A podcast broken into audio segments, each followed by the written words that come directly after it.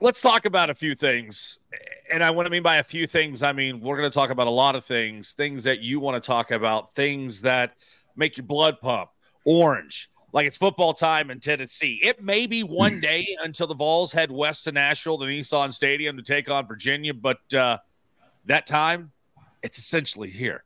I'd like to think outside of Christmas that today was the most requested day off in the entire year of 2023. It has to be with the holiday coming up on Monday. What's up? It's checkerboard chatter. But, but it is a little bit of an addition. It's like getting a car with heated seats. Heated seats would be Ryan. And then it'd be like getting a sweet sound system, which would be Noah. And it would be like a souped up car that is like sexy you'd see in like music videos growing up on MTV. You get what I'm saying? What I'm getting at is when you subscribe to the Vol Report, when you subscribe to what we do at the Tennessee Rivals page, when you want information, when you spend nine ninety nine a month, and you're saying, "Well, I don't spend nine ninety nine a month." Well, why aren't you? These guys are feet in the facility. These guys are recruiting. These guys are breaking news, game by game coverage. They're following along with you on the boards, and their write ups have been absolutely phenomenal. Ryan, that would be to your left. Uh, Noah, that would be to your right. Gentlemen, I'm not even going to do the whole hey, good mornings, how are you? Was the bacon good? Is the coffee hot thing? People want to talk football. Let's get right into it.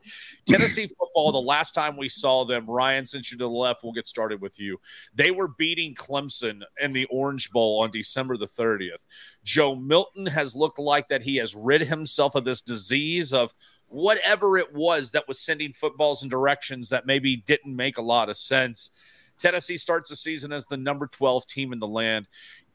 I guess a progress report would be kind of apropos here, but where are you when you are a Tennessee fan who has just been anxiously awaiting for Tennessee to hit somebody besides themselves against Virginia tomorrow at Nissan Stadium? I mean, that's the exact thing that I've asked a, a couple players and that Josh Heupel's been asked, where it's like, just put it simply, how ready are you to hit someone else that isn't on your team? And, and they all seem pretty excited. They're they're prepared. They're they're ready to go. But I mean, Omari Thomas, he told me straight up, he, he was like, "Yeah, I mean, we're excited. It, it's been a 246 day off season. You, you get a little." Yeah. you get a little bored of, of, practice in a way, and, and you just want to get out there and, and kind of hit someone else. So I, I, think the team's really excited to get out there from everything we've heard at practice there's no reason to think that they're not prepared for this season and, and ready to take that next step forward. And I think the biggest thing is everyone on the team, you saw it in Joe Milton's Beats headphones message that he gave to the team. Let's win the East. And I, I think that says a lot that they're kind of taking it step by step. But that first step is still a big step with Georgia in your your division. You know, I Noah, you and I have gone back and forth quite a few times. I, I look at this season pretty much like anybody else does take it two parts. And part one is this five game stretch in September before your open date heading into Texas A&M. Where are you? One similar question to Ryan on this season, but I want to follow up and give you both a taste of something. Part one to that question, the, the start of the season, where are you? Not just Virginia, but what things could come with Florida. They don't look as sharp last night against Utah. You got a test in UTSA coming to town. And oh, yeah, there's the South Carolina team that I think some Tennessee fans would really like to get their hands on. Yeah, I, have kind of got the same vibe that, that, Ryan's got being around the facility, that there, there's a lot of optimism with this team. Um, you know, it, I, I, like that that September stretch, and I think if you're a Tennessee fan, you maybe like it more after last night because that that kind of that that's the one that jumps off the page in the month of September. I mean, South Carolina's a big game, but that's one you get at home. You got the revenge factor playing there. There's no reason those guys should not be up for that game at the end of the month.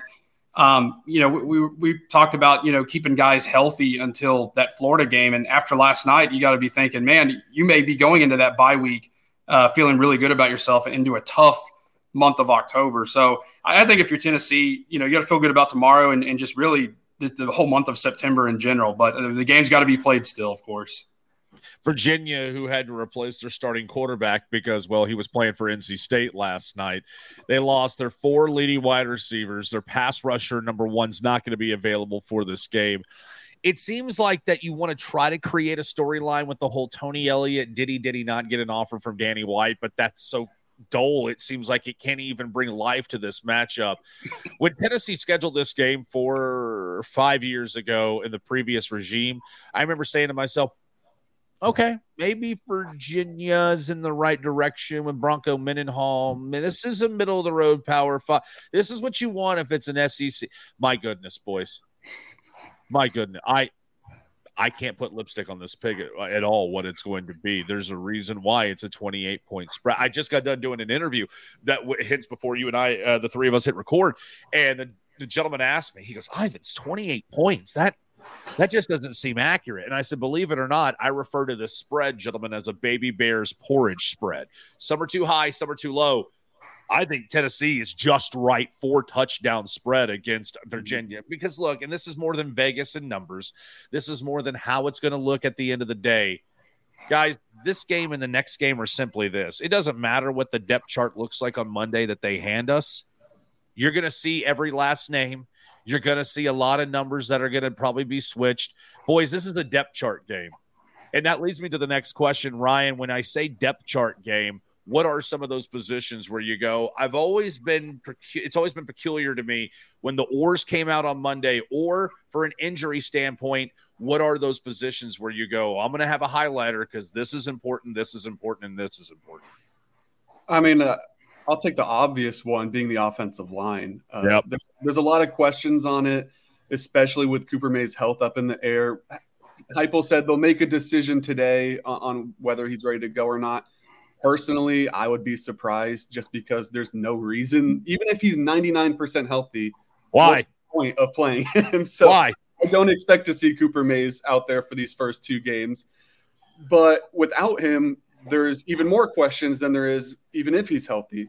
Who's going to replace him at center? Is it going to be Ollie Lane? Well, they wanted Ollie Lane to play at guard. So he, if he slides over to center, now that guard position opens up who are the tackles going to be? We think it's going to be Jeremiah Crawford and or Jeremiah Crawford and John Campbell, but how does Gerald Mincey look? Is Dayne Davis going to get a chance? So to me, it's the offensive line. You look at that, and there's going to be a heavy rotation in those first two games as they try to nail out exactly who those five are going to be with or without Cooper Mays. So I think it'll be telling who that first group is on the field, but then also it'll be important to keep your eye on who's actually performing well and where they're playing on the line, whether it's on the left or the right side. Some guys that could slide in from tackle the guard or, or wherever they're placed. Uh, Ryan says he's going to take the obvious low hanging fruit. No, I'm sorry if there's no fruit remaining in the kitchen to get there. There's got to be something. Yeah. If you don't say it, Noah, I will. So I'll give you the second opportunity to whack this pinata. Uh, okay. I mean, he's right, obviously, about the offensive line. It's one yeah. we've talked about all week. That's a big one. I'm interested to see the secondary and how that rotation works out. I mean, that's it's a group that returns a lot of a lot of experience and it has some depth. Some guys that had to plug in at different positions last year that I think is going to help them you know that they've showed they could be multiple. I think this is a really good chance for them to to you know get their feet wet in a, in a game against you know we just talked about it an opponent who's not is breaking in a lot of new players offensively, right. a new quarterback playing at the Power Five level for the first time. So I'm interested to see what they roll with out there. I think we know who the starters are going to be there, but what, what are you going to see? You know when you have when you start having those rotations because that was the last two years, the previous two years, that was a this has been a slow rebuild of that defense, and you've had you haven't had to enjoy the depth and the rotations like they're probably going to get to do Saturday. So concerns at offensive line because of the question marks, concerns in the secondary because of who are it's 17 scholarship athletes in the secondary. You got to think Willie Martinez, excuse me, and others will be able to find who is going to be able to play those positions. My answer, gentlemen, and it's not because there's question marks of health. It's because I want to know how they're going to. And look, it's the, the answer will change every week. I want to see the running back rotation. Yeah, I want to see is Jaylen Wright starting. And look, in an offense like Josh Heupel, who cares if Squirrel doesn't start over Dante? Squirrel's going to get his chance. Who cares if it's not Jabari Small? It's Jaylen Wright. Jabari's going to get his chance. Gentlemen, there are a few things I do know about this program and the time spent around this program and the access that we get. And I do know this, and I mean capital L O V E.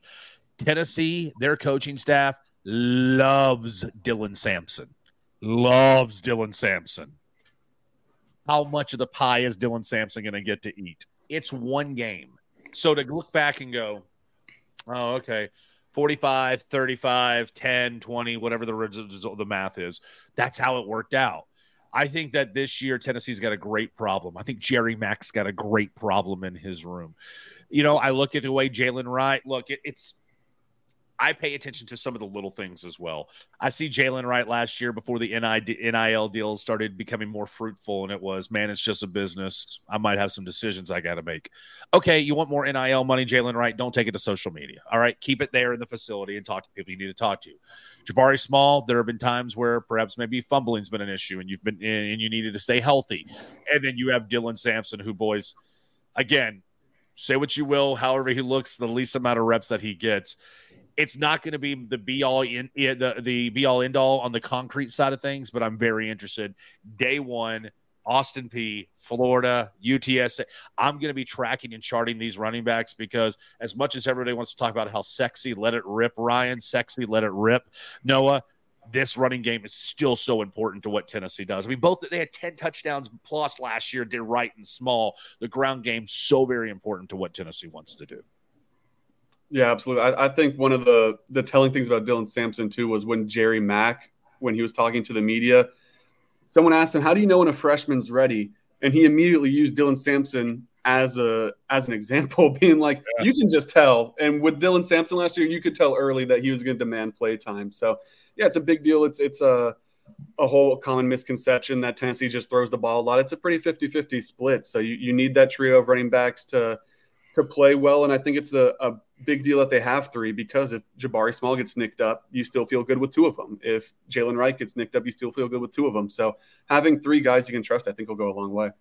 You know, uh, Noah, I think I did a poor job of, and I, you can take my broadcasting degree away from me. I, I think I did a poor job of look, Ryan brought up Cooper Mays and that offensive because then the follow up to the running backs were going to be, you know, this is why the offensive line is so important for what they're wanting to do to backtrack just a hair, and I know you pretty much will co sign with us on this. If Cooper Mays's procedure allows him to be ready to play, let's play devil's advocate just a bit. Sure, you don't want to get him out there to re injure or hamper the situation that is currently happening with him. But my goodness, the one thing that makes this team so talented, and I asked Omari at SEC Media Days, I asked Jacob Warren at SEC Media Days. He talks about the reps that this team gets and how they are always staying in shape. how do you, Coach Noah, try to find a way to find a balance of restoring health, building health, building what you need to keep yourself on the field, and make sure the reps are there? I would love to sit here and beat my chest and go, yeah, Cooper Mays needs to stay off the field till Florida. And then I watch him the first drive in the humidity at night in Gainesville, Florida, huffing and puffing like me when I walk to get the mailbox. I mean, brother, there's this kind of game where we have to play a balance when it comes to getting him back into game shape. Yeah, it's it's a it's a tough decision for them to make because I mean, what did he make it a week into fall camp before this injury? So it'd He's be one thing. what, 28 days now? Yeah, 32 I, days? Yeah. I mean, if it had been something that happened later in fall camp, maybe, but you're right. You got to have that game. I mean, obviously, I don't think it's this one. I don't think you want to risk anything here, but man, Austin Peay, you know, it, it is going to be important for him to get out there. And, and, and I know he's been in this system now for two years. He's played a lot of football, but yeah, I mean, you do got to get those reps. You do got to get that, I guess, acclimated to the speed of the game or reacclimated in his case. Cause man, if, if you don't count that, I mean, how much do you do in the first week of fall camp anyway? You know, so he has missed a, a huge portion of uh, getting some big reps here. So he re- essentially hasn't done anything since the spring. So, yeah, I think that Austin Peay game is one where if you can get him out there and just just just to get him you know reacclimated because you're right. You know, you get down to Gainesville on a Saturday night. I don't imagine it's going the weather's going to be very uh, easy for somebody who hasn't played a, a snap of, down of football since since since the spring game. You read their writing, but you want to learn their faces. Ryan to the left, Noah to the right. Checkerboard chatter here with the Tennessee report. Uh, question time. I'm going to blaze through these because I'm really, really intrigued where you guys are going to lean in this direction. Noah, I think it's only fair that I start with you, seeing that Mr. Low Hanging Fruit over here wants to take all the offensive line stuff. I'm kidding. Uh, most important transfer for the University of Tennessee in 2023. Oh man, that's on the spot. Um, man, I think I'm going to go with the defensive side because you just this defense just you expect so much out of them this year. I think you expect to see improvement. I'm going to go with Keenan Pili there. Um, I think that'll make a, a nice one-two punch with Aaron Beasley. If Aaron Beasley has the kind of season we think he's going to have, um, Pili has brought a lot of leadership. Coaches have raved about him. He's played a ton of football himself. He's a two-time captain at BYU, uh, and, and, I think that defense. You know, you just need to see. And, and linebacker is another position where they've built up some depth there. You've got some guys like Elijah Herring who played a little bit last year, and obviously right. split time between special teams, but you're expecting more out of him. Arion Carter, I know he's a freshman, but they've raved about him and, and what he's been able to do. But I think leadership in that room is still going to be very important. So I'm, I'm going to go with Keenan Pili there. Ryan. Yeah, Keenan Pili and Dont'e Thornton are probably the big two, but the one I'm going to go with is going to be Omarr Norman-Lott on the defensive line. Oh, wow. Yeah. The, the reason being that secondary, we've seen the issues it has, we've seen the struggles they can have. I think a big way for Tennessee to kind of mask that and cover it up is to get pressure with those four guys up front. So if Omarr Norman-Lott can pair up with the Omari Thomas, with an Elijah Simmons, with those guys around the edge, and they can get pressure on the quarterback with four guys down and let those linebackers drop into coverage, I think that'll go a long way for Tennessee's pass defense, and, and it'll help a secondary that I expect to be improved, but not elite by any sense of the word. So if Omarr Norman-Lott, which we've only heard good things about from the coaching staff, which we've only seen good things from in the limited stuff we get to see in fall camp, if he can step up and kind of reach that potential that we've heard, I think that'll go a long way for the defense. John Campbell Jr. put me down for him. Here's why. But I, okay, so that's the answer. I want to have a brief conversation. There is something very peculiar about him in the transfer portal that I still haven't been able to thumb just yet. You're John Campbell Jr., you're in Miami. You are starting, things seem to be going well. Mario Cristobal takes that job over after getting hired from Oregon. Where did Mario Cristobal make his money in the NFL? Left tackle. Why is Mario Cristobal looked at as one of the best offensive line coaches in college football? Look at Oregon. Now look what he did at Miami the first year. I hope we don't find out down the line that perhaps maybe something behind it. And I'm not alluding that's what happened. I, I, clearly am still trying to dig why the transfer. It can't be more. I just like Waffle House. Oh, that's great. I've, I've gone out of my way for Waffle House before too, but you don't leave Coral Gables for Knoxville, Tennessee. I just question if your whole goal is to get to the next level to make millions of dollars, why don't you get coached by one of the best who's ever played the position, but you left to come to Tennessee? All that to the side you can be the left side of this line, which, hey, guess what? Joe Milton wants to be awesome. He probably needs an offensive line who's healthy that can sit there and keep him upright, as we've already touched on today. You move Mincey slash Crawford, that battle to the right side of the offensive line. And I think that perhaps John Campbell Jr. can add a little bit of violence that Glen Elarbee is looking for. We could talk about how successful Darnell Wright was last year and how a top 10 pick will make Justin Fields very happy in Chicago this coming NFL season. Gentlemen, you've heard the same thing I have because you sat in the same press conferences and you've heard the same thing. Glen Elarbee made it a point spring session before, after, I think it was right before the orange and white game, for him to send his praise out to Jerome Carvin. That how Jerome Carvin was so violent. Jerome Carvin was such a leader. And Jerome Carvin, how what it took to get Carvin healthy to make sure he could play every game last year for the University of Tennessee. So I'm there for John Campbell. We might have the same answer here, but it's already a question that gets hit in my mailbag weekly when I do the chatter. In your opinion, who's the most important freshman, offense or defense, this year for the University of Tennessee? And it might also go into the second question: Who do you think will be the freshman who who plays the most immediate impact? And if you want to say red shirts, that's fine but the new face of that's a new name on this roster or when they go and get their little booklets or their actual uh, they get their game day programs outside of Neyland Stadium. Ryan? Yeah, I mean, Arion Carter, of course. Hey, there's that guy's name. The, freshman, the true freshman that's going to stand out the most. But if we want to talk redshirt freshman, please. I, I, think you have to look at the wide receiver position in guys like Caleb Webb and Chas Nimrod. Uh, th- those are guys that Heupel will not stop talking about. He he is really excited for their progression. I don't Ryan's, necessarily. Ryan's reading off my cheat sheet. You jerk. Yeah, right. I, I don't necessarily think that they're going to come in and play big snaps in meaningful games as as redshirt freshmen, but I think that that's kind of the next wave of wide receivers that Heupel wants to see in his offense. So, in games like Virginia, in games like Austin Peay that we talked about earlier in the show, where you're going to see a lot of rotation, I think those are two young guys that it'll be interesting to keep your eye out on them and see how they do, especially if they're catching balls from Nico late in the game when, when the score's a little out of reach. I think that'll be interesting to watch too, how that connection goes. Uh, Noah, it's okay to co-sign because I'll speed it up and say Arion Carter. He doesn't look like he's 18. There's a reason why Alabama was looking through the cutout of the gym, going, "Let it. Can we talk to you one more time, please? One more time." And it's just and if Bama is banging on the door, knowing what they can do defensively, uh, let's say the Keenan Pili project, let's say that it's different than what they do there in the BYU Mountain West, Kalani Sitake, whatever. Let's say that does occur, that doesn't work, or things fail. Arion Carter very quickly is becoming that guy where you go, where's he at on the football field? Because even when he shoots the wrong gap and he has to over adjust, I've never seen a guy who can make up so much ground on his own mistakes in the same play and still make a play or a tackle yeah. happen. And I'm not trying to make it seem like this guy's the second coming of Lawrence Taylor. I'm just playing, he's saying he's pretty damn impressive. Noah, what say you?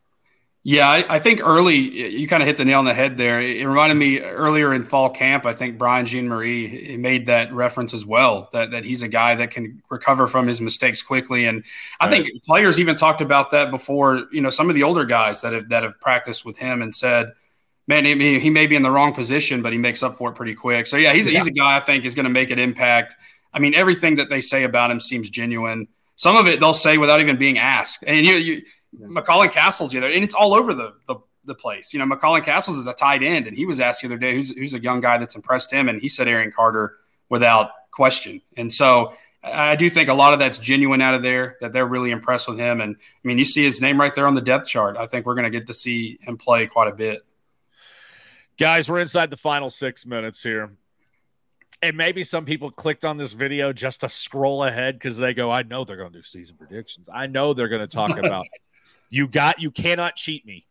This is a Tennessee buffet where you must give me details. You must give me specifics. I don't care how ludicrous, off the wall, or completely spot on it sounds. I need you to dress up the 2023 Tennessee football season. I'll start with you, Noah. I need season predictions. I need bumps in the road. I need storylines players of the year, and I need you to tell me where this whole rodeo ends up finishing up. New Year six, Jan one, national championship. It's all in the details. I think, you know, I think I, my biggest thing that kind of I thought the Florida game in week three is where you were going to learn the most about the Tennessee team. I know that's an easy thing to say because you can say that literally every year about Tennessee football, but right. that was the game. You haven't won there in 20 years. You know, that was a game that was closer than it probably should have been in Knoxville last year. Granted, Anthony Richardson's not there anymore. After last night, I, I do think you, you kind of that game seems a lot more winnable for Tennessee. And I think if you win that game, I said that in our season predictions, uh, I think in July. Um, if you get past that game, I, I, think 10 and 2 is where you finish. And I, I still like that prediction. I think your, your bumps in the road obviously could be Alabama, another place that's tough to win. They, we know how Nick Saban is in, in revenge games after last year. Um, Georgia is an obvious one that, that could be a loss, but it, it's at home. They've got some, you know, I think they'll take maybe a step back with with Mike Bobo as offensive coordinator. Uh, so I think the three games you're looking at, and then you could throw Kentucky in there as well. That's another game that's going to be interesting with Devin Leary at quarterback. Um, but I still feel pretty comfortable with 10 and 2. I don't really know specifically who those two losses could be. Uh, Alabama and Georgia would be probably the safe answers. But uh, there, there's definitely going to be some challenges in there. I think again, a lot of it comes down to the offensive line and, and how you know they kind of how long Cooper's out, how how much they gel without him, and and how he does when he comes back. But I still like ten and two. Um, I, I can't remember what the other question was. The player. I need you year. to give me your losses in concrete, or I'm going to tell everybody you said Vanderbilt and Austin Peay. Oh God, yeah, that's true. Yeah, that could come back and bite me. Uh, God, I'm, I'm losses. Yeah, I'm gonna go. I'm gonna go Alabama and Georgia, and I know those are safe. Um, nothing really, you know, no hot takes there. I guess. Um, Georgia's kind of the team where you, they've kind of reached the point under Kirby Smart where it's like until they lose, you know, I, am just going to keep picking them to You're win. Yeah, I mean they're going to roll and and yeah, I'm going to go with that. Those two. Um, give me MVP. give me bowl destination because I want to go to McGee Tyson Airport and already booked my flight for Phoenix, Arizona because apparently everybody's digging the Fiesta at ten and two. Yeah, I'm, I'm going to go with the New Year's Six. I think they get in there. Okay. I think with the schedule, the resume, you know, and what they did, what they were able to do last year, you know, getting into a New Year's Six game and the way they, because I mean, you, we've seen some teams go in that ten and two range and end up in a in the Citrus Bowl, you know. So, but I, I think I think Tennessee it is, does. I mean, you go ten and two with this schedule in the SEC. Um, your offense, I think, will have a little bit of a drop off, but not a lot. They're still going to be very good they're going to be a, a, team a lot of people want to watch. And I, I do think a New Year's Six Bowl is, is where they're heading. And I know. Fiesta Bowl has been a popular one. Uh, that's big. It's that in the Peach Bowl. Like, yeah. They, did you imagine after the Jeremy Pruitt sanctions started coming down that Tennessee was in talks to go to back to back New Year's Six? Yeah, yeah. Which one do we want? Atlanta's a little closer, but uh, some good history in the yeah. by that time, by that time, I don't care about the odometer. I'm just like, where's the quickest play to get there and get it taken? Yeah, right. Ryan, 11 and one, they lose to Virginia. You won't say it. yeah, I'm, I'm not going to take exactly that one, but uh, my, my take is I, I, have to give credit to to Jack Foster of RTX. I think he was the first one to say this, and I completely agree. It's a team that feels nine and three, but you look at the schedule and you go with ten and two, and and I agree with that. I, I look at the schedule. Very astute you see Alabama and you see Georgia, and you go, okay, those are your two losses. And every other game, at least right now, heading into the season, your favors. Uh, the biggest trip up for me is going to be Kentucky. I think that's going to be the toughest game out of those two on the schedule. They get two weeks to prepare. Their Tennessee has to go on the road. They, they're playing a new offensive line, a new quarterback, a new OC. It's going to be a whole new Kentucky offense, which they desperately needed. And I think that game looks a lot more like it did in Heupel's first year when he went to Lexington in like a 45-42 shootout type of game. I'll stay. I'll still take Tennessee in it. I, I think Tennessee comes out on top and sneaks that win. But I, I, I still stick with 10 and 2 because even if they lose that game, even if they lose to A&M, if the sky falls and they lose to South Carolina for two years in a row, if they right. drop a random game in the swamp or wherever it is on the schedule – who's to say Tennessee doesn't beat Alabama or Georgia and do what they did last year and drop one that you probably should have won, but win one of those two games?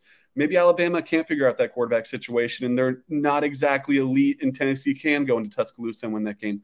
Maybe Georgia takes a step back with Mike Bobo and they start to turn into an 11 and 1, 10 and 2 team again. They have a new quarterback as well. Maybe Tennessee can take them down at home and, and sneak an East appearance. So, for those reasons, I think even I'll, I'll take the two losses being Alabama and Georgia but I'm not ruling those games out. So even if Tennessee does slip up somewhere along the way, I think there's a good enough chance that they do pull off one of those upsets that you look at the the record at the end of the season, you're seeing a 10 and 2. But uh, in terms of MVPs who you asked for, uh, I'll, I'll go. I'm, I'm going to, man, that's tough. I, I started answering that before. I said like, it's like last year. You could have the er, you could have the honest argument: is it Jalin Hyatt or is it yeah, Hendon Hooker? For sure. I I'll I'll go. I'll give a, a two man answer here at wide receiver. I'm going to go. Bru McCoy will have the most touchdowns, is my take, but Dont'e Thornton will have the most path or receiving yards. So I'll go a combination of those two. It's not exactly the answer you were looking for, but no, it's a fair. No, it's a fair answer that, that that's what I'll settle on is Bru McCoy will have the most touchdown catches, but I think Dont'e Thornton's big playability down the field by the end of the season, he'll have the most receiving yards racked up. You both went 10 and 2. Mm. Mm. Fine, I'll drag the program down. 9 and 3. Um here's the reason why. You what you just mentioned, Ryan, I'll take it a step further. I think and you you kind of alluded to this. So if not, I guess I'll double down with you. Tennessee has the capability this year to beat every single team on their on their schedule. Mm-hmm. I think you the you bringing up the Mike Bobo point. Why you couldn't win for over 30 years with that type of offense running your system, and then you win back to back years, and then you just now what you you you go back, you you regress yeah. to that. What that makes no sense. I'm dating a 10, but my ex girlfriend used to throw my stuff out the window. She's a six, and I'm like, hey, honey, I'm coming home. Like, what are you doing? Like, what are we what are we doing here? This is stupid. Um, I think Tennessee starts 5 and 0 going into the open date.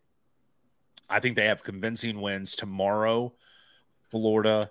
And boys, I can't stress this enough. I think they take South Carolina's head like a dog and rub it in their poop across the carpet and say, "You don't poop in our house." I think it's going to happen.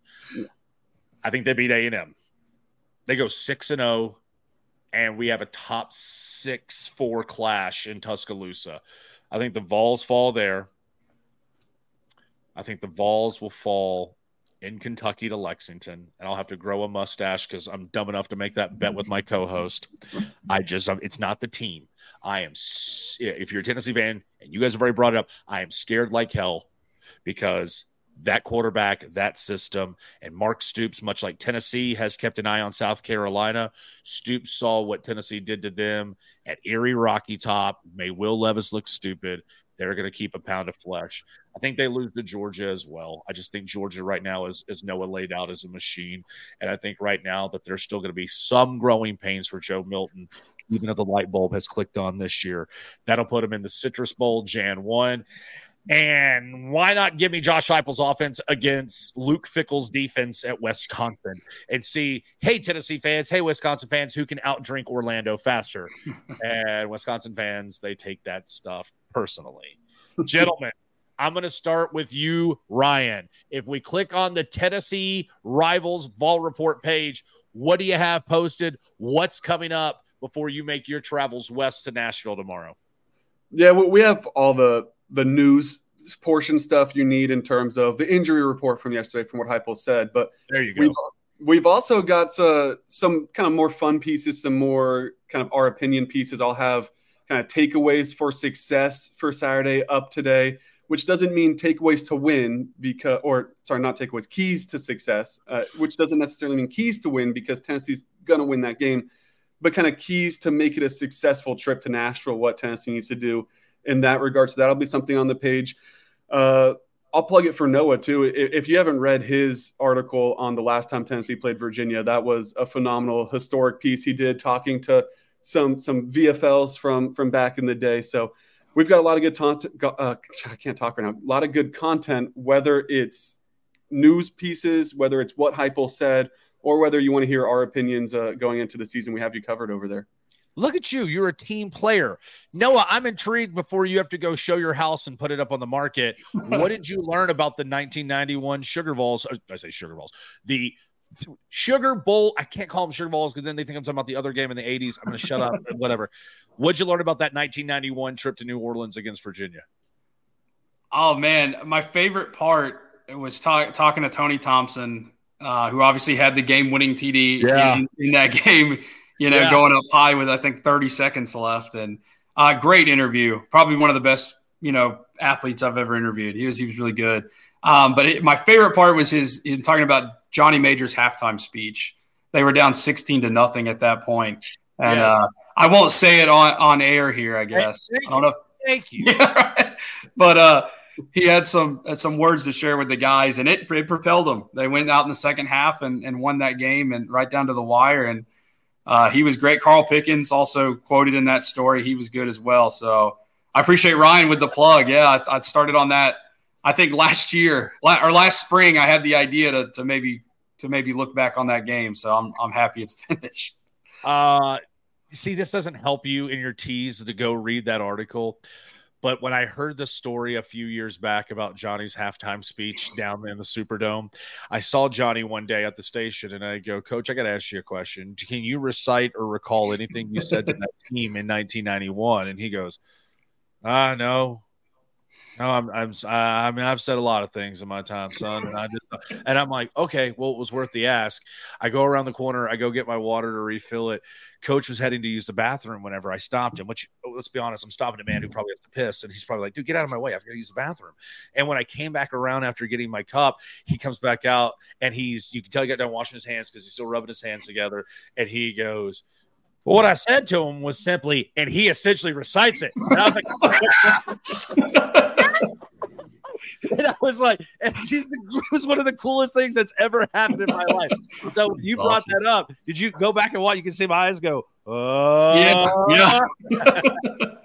uh, it was colorful, and sp- they won the game. They won the freaking game. All right, that's all you got to know. What did Johnny's major speech? What? It doesn't matter. They won the game. Ryan, thank you. Noah, go sell a house. I need a loan. Tyler Ivens. These two dudes, they work very hard. And you're saying to yourself, man, 999 because these cats are bringing great stories like 1991 last time the Cavs Vols got together. The successful keys that you need to know. We want to make sure when it happens, you're in the know right here on the checkerboard chatter, right here on the Vol Report, and right here on the Tennessee Rivals page. Go Vols. It is one day until it's football time in Tennessee.